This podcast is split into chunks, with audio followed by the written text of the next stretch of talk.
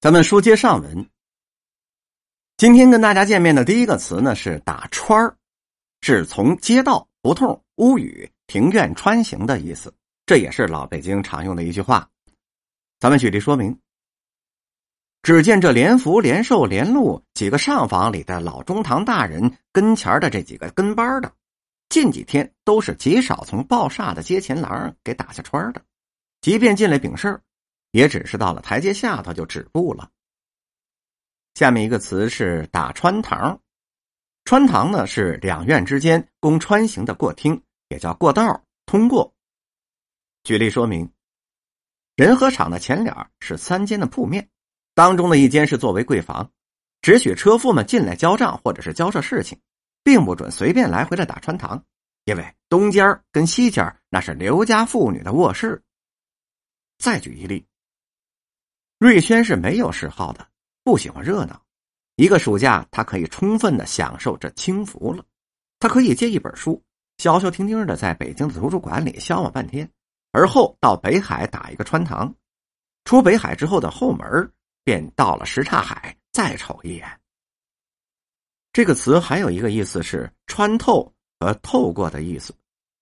我们举例说明：拿制服的本身说，他不许谁里面多穿一点衣服。只好任着狂风由胸口就钻进来，由背脊梁再钻出去，整个打开穿堂了。他只能是低着头，把他那不能下咽的东西给吞下去。虽然明知道那些东西不过是仅在肚子里打了一个穿堂，对他是没有任何好处的。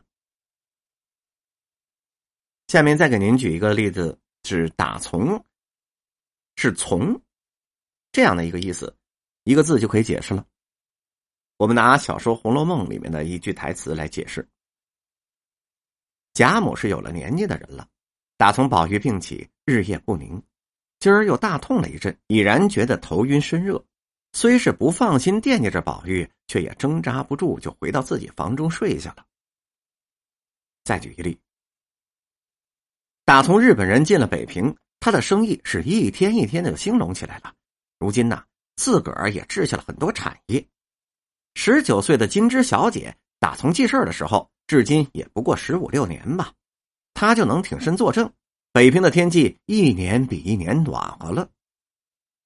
下面一个词是打嘚嘚，是因寒冷而冻得浑身发抖。举例说明：挎着小篮子，干柴似的手就冻得通红，冷的是直打嘚嘚。打灯虎是指猜谜语的意思。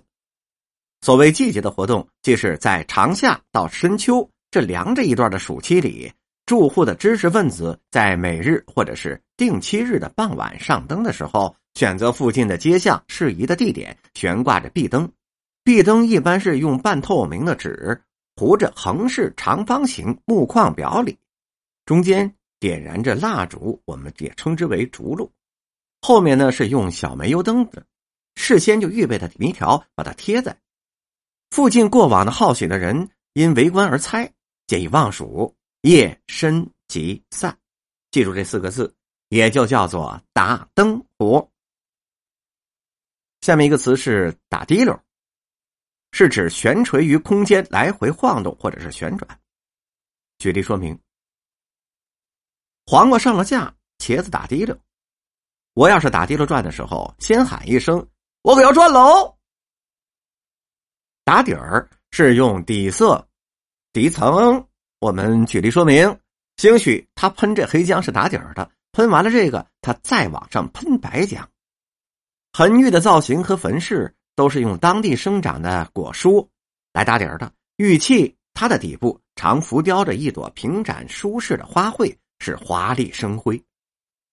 还有一层意思是打下基础。举例说明，我呀。压根儿没想蹬一辈子的三轮车，我当板爷的目的很明确，攒钱，嘿，也就是积累资金，为下一步做买卖打底儿啊。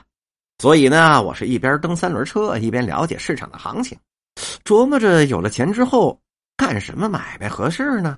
您呐也帮我掂量掂量。还有一个意思是转基本的意念，举例说明。他最喜欢听瑞先说。中国一定不会亡。瑞轩的话有时候很不容易懂，但是懂不懂的他总是心里听的。他以为即使有一两句听不懂，那又有什么关系呢？反正有“中国不亡”这句话来打底儿就成了。本集播讲完毕。